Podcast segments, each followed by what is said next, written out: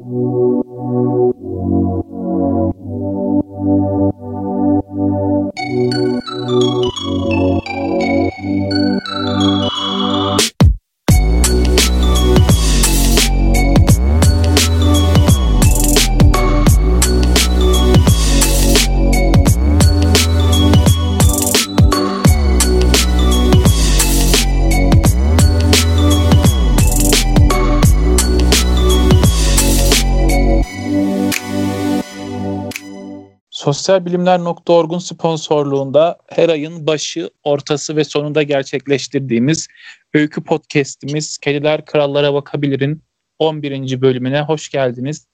Ben Ahmet Melih, hattın diğer ucunda Furkan. Merhaba Furkan. Merhaba Ahmet. Nasılsın? Teşekkür ederim. Karantinadayım. İyi olmaya çalışıyorum. Sen nasılsın? Ben de aynı şekilde. Mümkün oldukça evden çıkmayarak günleri geçirmeye çalışıyorum. Bir yandan da bir şeyler okuyup bir şeyler yazma çabası içerisindeyim. Güzel. Neler yapıyorsun bu 10 günlük süre zarfında, görüşemediğimiz bu 10 günlük süre zarfında? 10 günlük süre zarfında yanımda İzmir'e yanımda getirdiğim bazı kitaplarım vardı.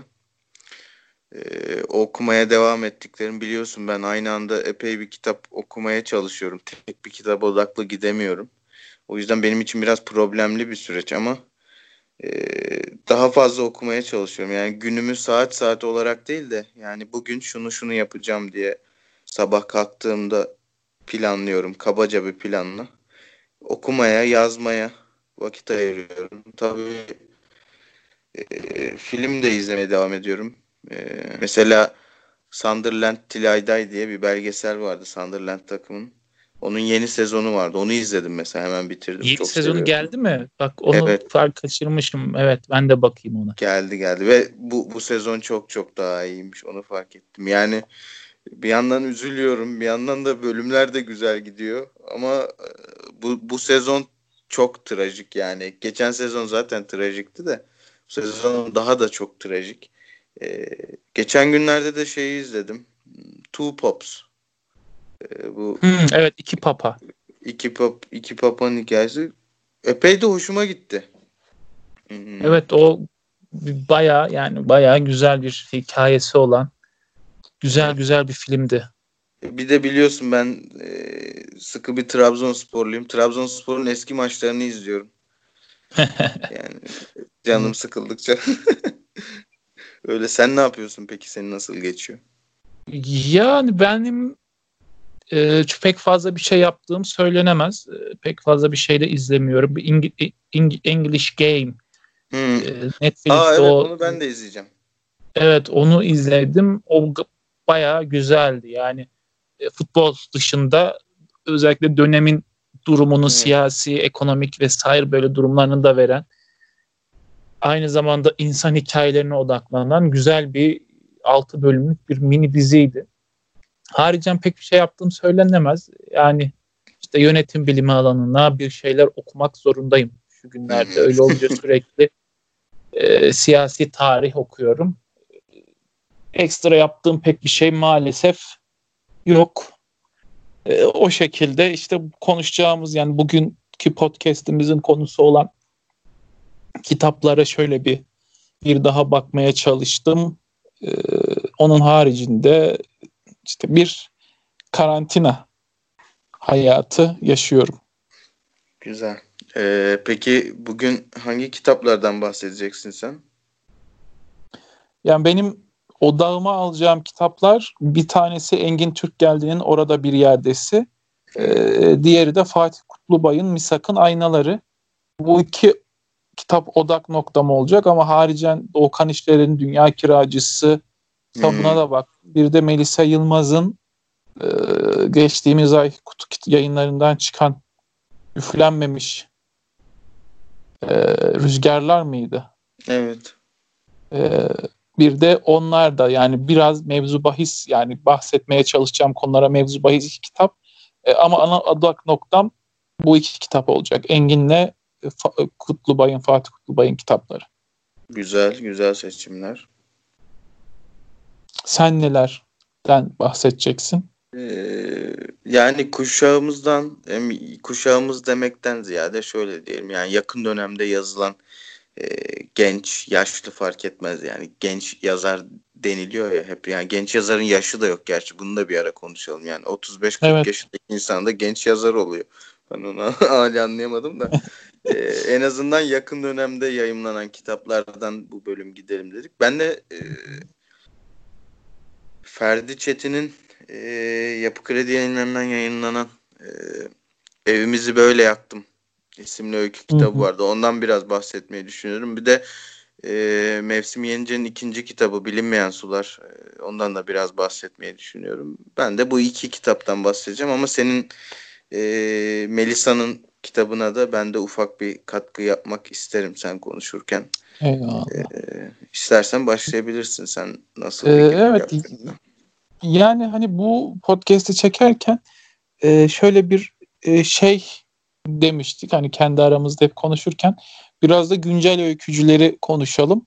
Evet. Bu konu çok uzun bir konu, yani güncel kuşağımız, 2000 sonrası öykücüler, öykü dünyamız hani çok geniş bir konu ve hatta hani sadece bunun için bir podcast dizisi bile yapılabilir. Evet. Hani burada biz, ya özellikle benim için böyle son zamanlarda okuduğum öyküler içerisinde kendi çizgisini oluşturmuş, daha böyle özgün, daha farklı sesler oluşturabildiğini düşündüğüm öyküler olduğu için bu ikisini seçtim.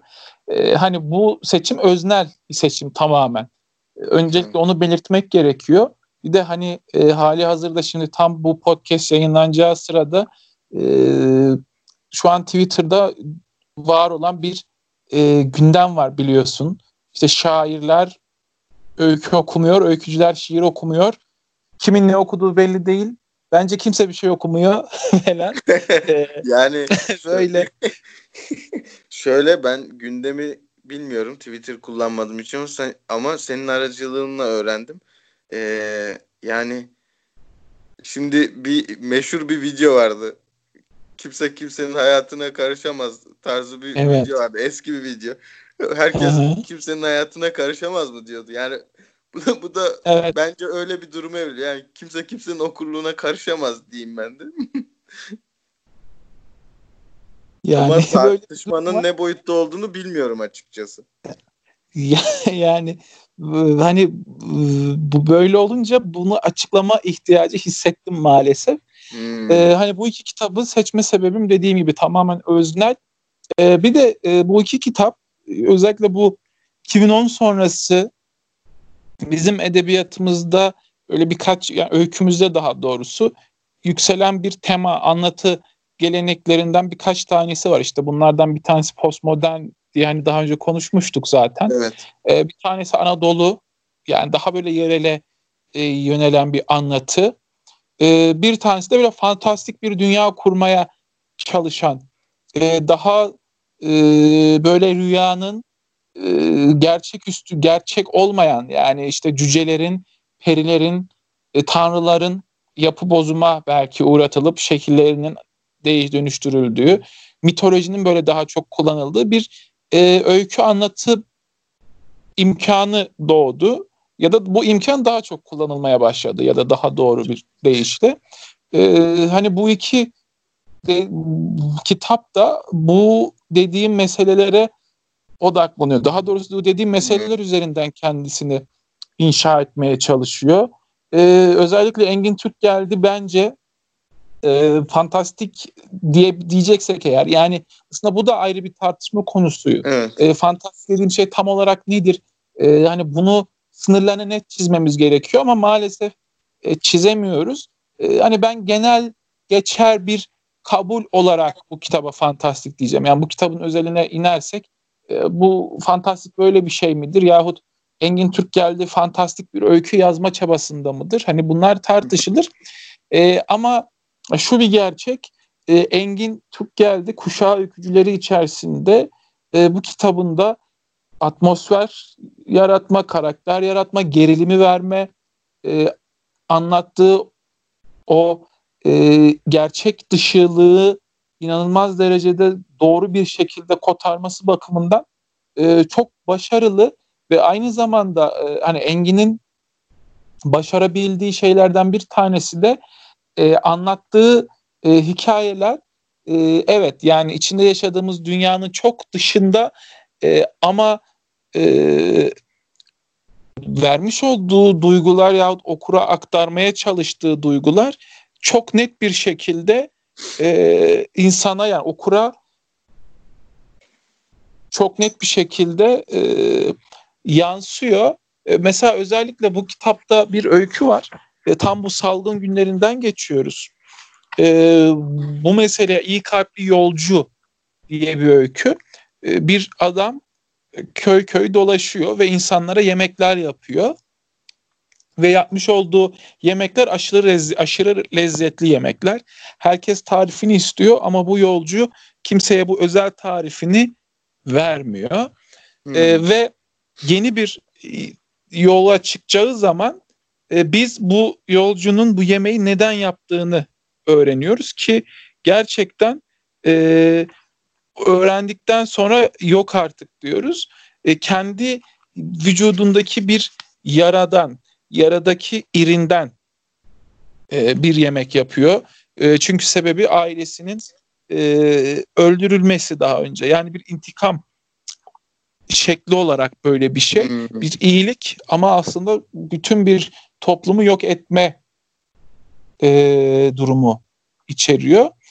Fatih Kutlubay da yine bu bahsettiğim hani fantastik diyebileceğimiz bir anlatı evreni kuruyor ama mesela Fatih Kutlubay'ın hem gerek kuşağı hem de Engin Türkgel'den ayrılan bir tarafı var.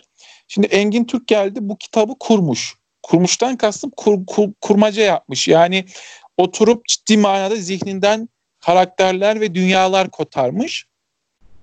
Ama Fatih Kutlubay'ın Misak'ın Aynaları kitabına baktığımda benim gördüğüm şöyle bir durum var. Aslında bu kitap iki ayrı kitap olması gereken bir öyküler toplamı. Fatih Kutlubay kitabın bir kısmında çocukluğundan beridir dinlediği, duyduğu işte Anadolu, daha doğrusu Adana ve Mezopotamya diyebileceğimiz o hani bereketli toprakların halk hikayeleri, halk söylenceleri, işte anneannesinden, babaannesinden duyduğu, büyürken şahit olduğu aşk hikayeleri olabilir. Hani bütün bunları içinde yıllar büyütmüş ve kitabın bir bölümünde, kitabın bir yarısında, yani bu kitap 100 sayfaysa diyelim ki 50. sayfaya kadarki öykülerde bunu anlatmış. Haricen pek fazla bir şey koyma ihtiyacı hissetmemiş. Yani çünkü o kadar zengin bir coğrafyadan bir şeyler söylüyor ki. Ama kitabın ikinci bölümünde yavaş yavaş bir şeyler kurgulamaya başlamış. Ve hani böyle olunca Misak'ın Aynaları kitabı böyle iki farklı bir durum arz ediyor. Ve benim mesela Misak'ın Aynaları kitabını bitirdiğimde ve hani Fatih Kutlubay öyküsü için hala aklımda bir soru işareti olarak şöyle bir şey vardır. Fatih Kutlubay yani birinci kitapta çocukluktan getirmiş olduğu o biriktirdiği hikayeleri harcamış. Yani harcamıştan kastım kullanmış daha doğrusu. Kullanmış ve o hikayeler bitmiş. Bundan sonra Fatih Kutlubay da bir şeyler kurgulamaya başlayacak. O zaman bu ilk kitabın gücünü yakalayabilecek mi acaba? Hani mesela benim böyle bir sorum var Misak'ın Aynalarına. Bundan sonraki durum için. Ama Engin'de mesela böyle bir sorum yok. Çünkü Engin zaten bu kitabı tamamen kurmuş. Ve ya o yapıyı başarılı. Engin Türk geldin orada bir yerdeydi değil mi o kitabın adı? Evet. Orada tam bir yapıdan bahsedebiliriz o zaman senin dediğine göre. Mesela ben Fatih Kutlubay'ın kitabını henüz okumadım. Ama senin dediğinden şunu anlıyorum. Yani Engin Türk geldi bunun her şekilde kurgulayıp yapının da kurmacaya hizmet edeceği bir şekilde büründürmüş kitabı anladığım kadarıyla. Evet. Ama Fatih Kutlubay'ın kitabında böyle bir şeyden bahsetmiyorsun sen anladığım kadarıyla. Yani iki farklı dosya, iki farklı kitap olacak bir bütünlükten bahsediyorsun sanırım. Ben evet, aynen öyle. Yani ben mesela bu kitabın, hani Fatih Kutlubay'ın kitabının editörü olsaydım derdim ki kitabın bu birinci bölümündeki öyküler, bu Adana'daki o coğrafyadaki mitolojilerden, halk anlatılarından yararlandığın kısmı çalışalım ve sadece bunlardan oluşan bir mesela öykü evreni kuralım. Ve hatta işte devam edebilirsen sen buradan devam et derdim. Çünkü büyük bir yatak, hani anlatı anlamında orası büyük bir yatak. Oradan çok fazla su akabilir. Çok bereketli bir damar olabilir ama işte bence Fatih Kutlubay'ın biz hani daha sonraki kitaplarında bunun kararını vermiş bir öykücü de göreceğiz. Hani ilk kitapları konuştuğumuz için bunu söylemek belki doğru. Yani ilk kitapta henüz tam olarak hangi yoldan gideceği belli olmayan bir öykücü var. Her iki yolda da başarılı ama birinde diğerine göre daha başarılı. Çünkü diğeri sahici, hakiki olanın hikayeleri. Böyle bir durum var. Peki sen Fatih Kutlubay'ın iki farklı, bir kitapta iki farklı kitap, iki farklı dosyadan olduğundan bahsederken benim de aklıma bahsedeceğim mesela Mevsim Yenice'nin kitabı geldi. Bilinmeyen Sular. Hı hı.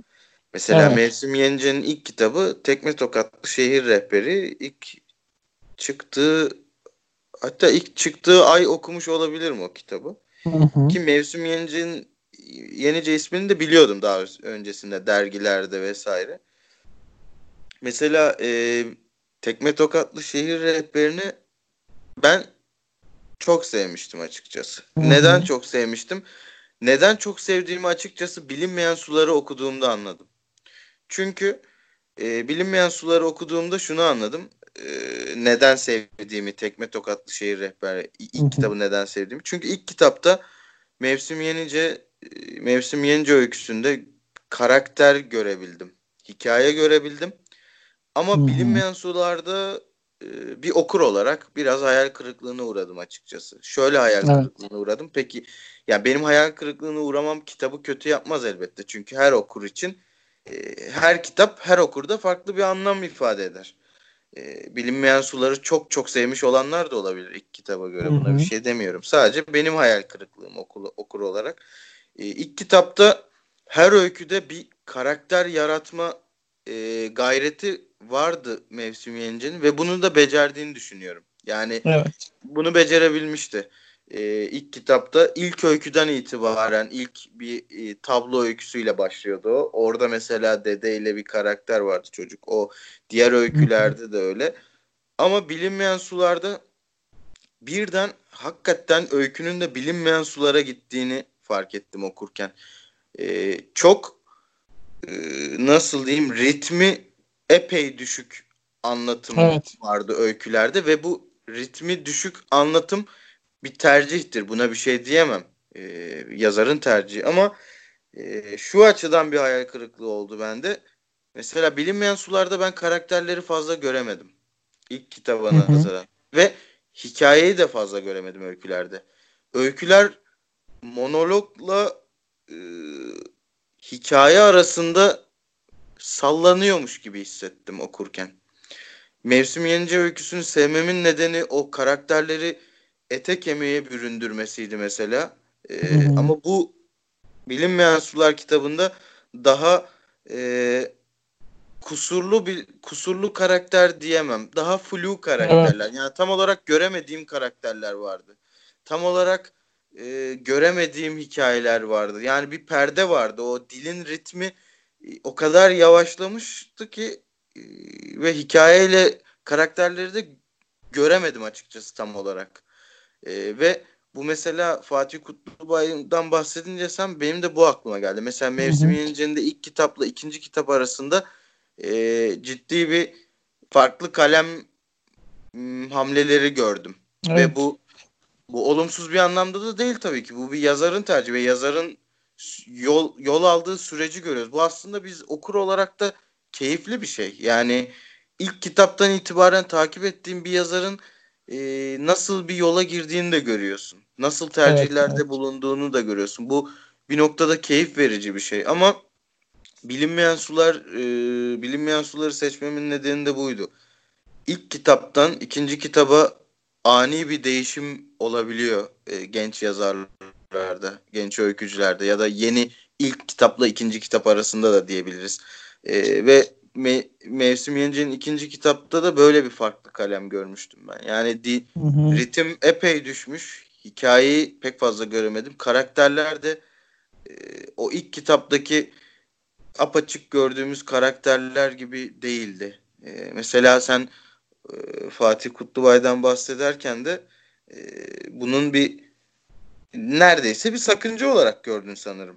Yani bir kitapta iki farklı sesin diyeyim, iki farklı duruşun. Yani evet, çünkü nasıl diyeyim? Hani şöyle, şu benzetme ne kadar doğru bilmiyorum ama bir yolda gidiyorsun, çok üst düzey kaliteli bir asfaltta gidiyorsun ve bir anda asfaltın kalitesi, niteliği, şekli, şemali değişiyor. Yani hani evet, yine aynı yoldasın ve yine evet, yol zevkin yine iyi ama işte araba içeriye ses almaya başlıyor mesela. Az önceki o huzurlu ve güzel giden yol bir anda içeriye ses alan bir arabada giden bir yol. Yol yine iyi ama bu sefer araba yolun sesini içeri almaya başlıyor. Böyle mesela, bir durum var. Mesela bu yüzden Ferdi Çetin'den geçtiğimiz bölümlerde de kısaca bahsettiğimi hatırlıyorum. Yanlış da hatırlıyor olabilirim. Ferdi Çetin almamın nedeni de aslında buydu. Yani Mevsim Yenice'nin ilk iki kitap arasında epey bir fark gördüğümü söyleyebilirim. Evet. Ferdi Çetin'in de bu ilk kitabında mesela anlatı modeli diyeyim, yazı sıralanışı, hatta metnin sıralanışı her şekilde farklı ve daha çok söze, söylemeye, anlatmaya değil, söylemeye odaklanmış bir öykü kitabı. Ferdi Çetin, benim evimizi böyle yaktım. Yani cümle dizilmeleri bile o Ferit Tedgi ile Necati Tosuner'de alışkın olduğumuz o kısa, eksiltili, alt alta döşenmiş cümlelerle ilerliyor mesela öyküsü. Ben mesela okurken Edib Cansever ve Sevim Burak etkisinden söz edebilirim. Yani bence yazar iki kişiden etkilenmiş diye düşündüm ben. Çünkü bazı noktalarda çok net Sevim Burak'la Edip Cansever'in şiiri, Sevim Burak'ın öyküsü arasında bir ton yakaladığımı düşünüyorum. Ama şunu düşündüm mesela, Ferdi Çetin kitabın arka kapağında da yazıyor gerçi. Tiyatro üzerine de çalışan bir yazar. İlk kitapta böyle daha çok söylemeye odaklanan bir ses, bir öykü sesi. Acaba ikinci kitapta nasıl bir yere evrilecek ya da bu şekilde mi devam edecek? Yani Mevsim'de mesela Mevsim Yenice'nin ilk kitabında böyle iddialı bir ses yoktu açıkçası. Evet. Yani öykü vardı ama Ferdi Çetin'de iddialı bir anlatım var. İddialı bir ses var. Bunun devamı mı gelecek yoksa yeni bir şey mi, yeni bir sesle mi ortaya çıkacak? Bu da bence önceki bölümlerde de bahsettiğimiz o genç öykücünün, genç yazarın bazı problemli olabilecek taraflarından biri. Ya da ilk başta kendi kendine bahsi yüksek tutup o bahis altında kalma riskinin olduğundan söz edebiliriz. Burada bir bahsin altında kaldı vesaire. Böyle bir anlamda söylemiyorum tabii ki. Mesela Ferdi Çetin bağlamında söylüyorum. O ilk kitabı epey iddialı bir bence öykü kitabı. Bunun devamı nasıl gelecek mesela? Ya da mesela aklıma ikimizin de sevdiği İlhan Durussel geliyor mesela. İlhan Durussel'in hemen hemen her yazacağı şeyde neyle karşılaşacağımızı biliyoruz ama her yazdığı şeyde de farklı bir tat alıyoruz. Evet. Mesela son kitabı Defterdar, Evlat Katli için el kitabıydı sanırım. Ondaki mesela öyküler, her öykü farklı bir tondaydı neredeyse. Ama her öyküde İlhan Durussel imzası görüyorduk yani. Evet, kesinlikle yani. Ve işte mesela o kitapta da gerçek ve kurmaca arasındaki o ince çizgi sürekli aşılıyordu. Kimi zaman gerçeğin sınırına geçiyorduk, kimi zaman kurmacanın ama ne zaman nerede olduğumuza tam emin olamıyorduk. Evet, yani İlhan Durussel orada yazıyı bir oyun aracı olarak kullanıyordu bence. Evet. Kesinlikle ve hani genel olarak toparlamak gerekirse bayağı bir açtık normalde yaptığımız süreyi. şunu diyebilirim. Hani ben bu iki isim açısından. Hı. Mesela Melisa Yılmaz da aynı şekilde. Evet. Bir ilk kitap bunlar. Mesela Doğukan İşler öyküsünü, Dünya Kiracısı, Doğukan İşler'in 3. öykü kitabı ve mesela orada daha da oturmuş bir Doğukan İşler anlatısı gördüm ben yani kendim. Ama mesela bu üç yazar ne olacağını kestiremiyor. Mesela Melisa Yılmaz da aynı şekilde evet. Bir Latin edebiyatının o hani büyülü gerçeklik dediğimiz şeyi öyküsünde var. Ama mesela bunu ikinci kitabında sürdürebilecek mi? Bu bir soru işareti. Ya bir de şöyle de bir durum var. Bu tarz hani fantastik ya da bir şeylerin denendiği ilk kitaplar risk de aynı zamanda. Çünkü yaş ilerledikçe yahut hayatta belli kırılmalar yaşadıkça öyküye dair bakışımız, hayata dair bakışımız da değişiyor. Ve böyle olunca da büyük kırılmalar yaşayabiliyoruz. Tabii kırılma olumsuz bir şeydir demiyorum. Böyle yanlış anlaşılma olmasın ama zannediyorum ilk öykünün hani ilk kitabın günahının olmama sebebi biraz evet. Bu. Ama bu üç isim de bence ilk kitaplarında gayet başarılılar. Mevsim Yenice'ye ben de hani senin dediklerine katılıyorum. Sanki bütün kitap boyunca aynı şeyi okumuş hissi evet. Yaşadım ben. Yani dümdüz bir metin ve böyle hani bu lifli bisküviler satılıyor ya. Yani sanki o gibi bir şey var, bir şeyi ısırıyorsun, ses geliyor falan ama ne lezzet var ne başka bir şey. Hani böyle çok düz bir anlatım, düz bir şey vardı. Ve yani benim diyeceklerim kısaca bunlar. Evet yani Melisa Yılmaz'ın kitabına geçmeden önce... Dediğin tabir biraz doğruydu. Mevsim Yenice'nin ilk kitapta gerçekten her öyküye geçtiğinde bir silkelenip tekrar bir hikayeye girdiğini hissediyordun. Ama ikinci evet. Kitapta ben bu tadı alamadım. Melisa Yılmaz'ın evet. Da Üflenmemiş Rüzgarlar kitabını daha dosya halindeyken okumuştum ben. Hı. Açıkçası etkilenmiştim. Şöyle etkilenmiştim. Evet dediğin gibi Latin Amerika edebiyatındaki o rüzgar diyeyim. O anlatım rüzgarı etkisini gösteriyordu metninde. Ama bunu Latin Amerika o rüzgarını bu coğrafyadan bakabilmesi benim hoşuma gitmişti açıkçası. Yani kopyalamamış. Onu anlamıştım ben okurken. Ve bu yüzden o kitap hoşuma gitmişti. Oradaki Latin Amerika o rüzgarını kopyalamamış. O Latin Amerika rüzgarını alıp buradan yeni bir rüzgara çevirmiş demiştim evet. Kendi kendime. O yüzden o ilk kitabı da kıymetli buluyorum bence. Ben bir okunmalı, en azından bir şans verilmeli diye düşünüyorum ben de. Hı-hı. Evet. İstersen kapatalım yavaş yavaş. Evet. Yani benim diyeceklerim genel olarak bitti. Benim de bu kadar. Tamam. Şu an bu kaydı yaparken sosyal hani sokağa çıkma yasağı ilan edildi ve gelen fotoğraflar çok tedirgin edici açıkçası. Yani hani biz de tekrarlayalım. Yani bu süreçte evde kalmak ve sosyal evet. Mesafeyi korumak gerekiyor.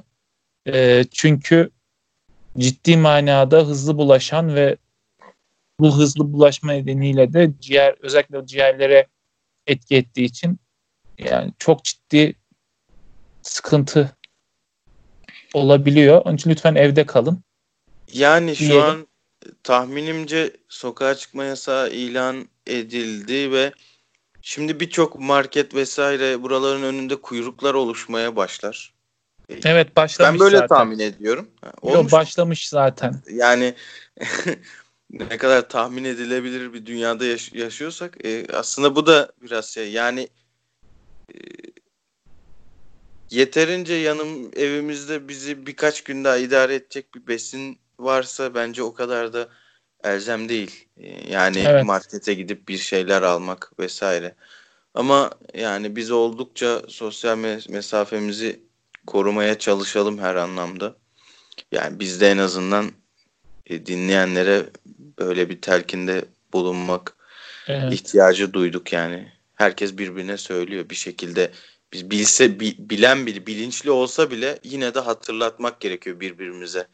Yani evet, dalgınlığımıza gelebiliyor. Çünkü hala adapte olduğumuz bir şey değil. Yani evimizde yan yana oturduğumuz anne babamızla bile sarılmıyoruz yani şu an. Bu o kadar normal bir şey değil yani. O yüzden sık sık kendimize telkinde bulunmamız lazım diyelim ve kapatalım. Evet. Kediler Krallara Bakabilir podcast'i sosyalbilimler.org'un destekleriyle, sponsorluğunda yayınlanıyor. Bu süreçte lütfen evde kalın ve krallara gülümseyerek bakmaya devam edin. Ayrıca bizi sosyal medya hesaplarımızdan da takip edebilirsiniz. Facebook'ta, Instagram'da, Twitter'da @kedikralpod yazdığınızda bizim umursamaz kedimiz çıkacak karşınıza. Oradan takip edebilirsiniz. Ayrıca mail atmak isterseniz de görüşleriniz, şikayetleriniz, dilekleriniz için posta@kedilerkrallaraBakabilir.com'dan ulaşabilirsiniz. Son olarak Kediler Krallara Bakabilir. Siz de bir süre evden bakmaya devam edin. Hoşça kalın.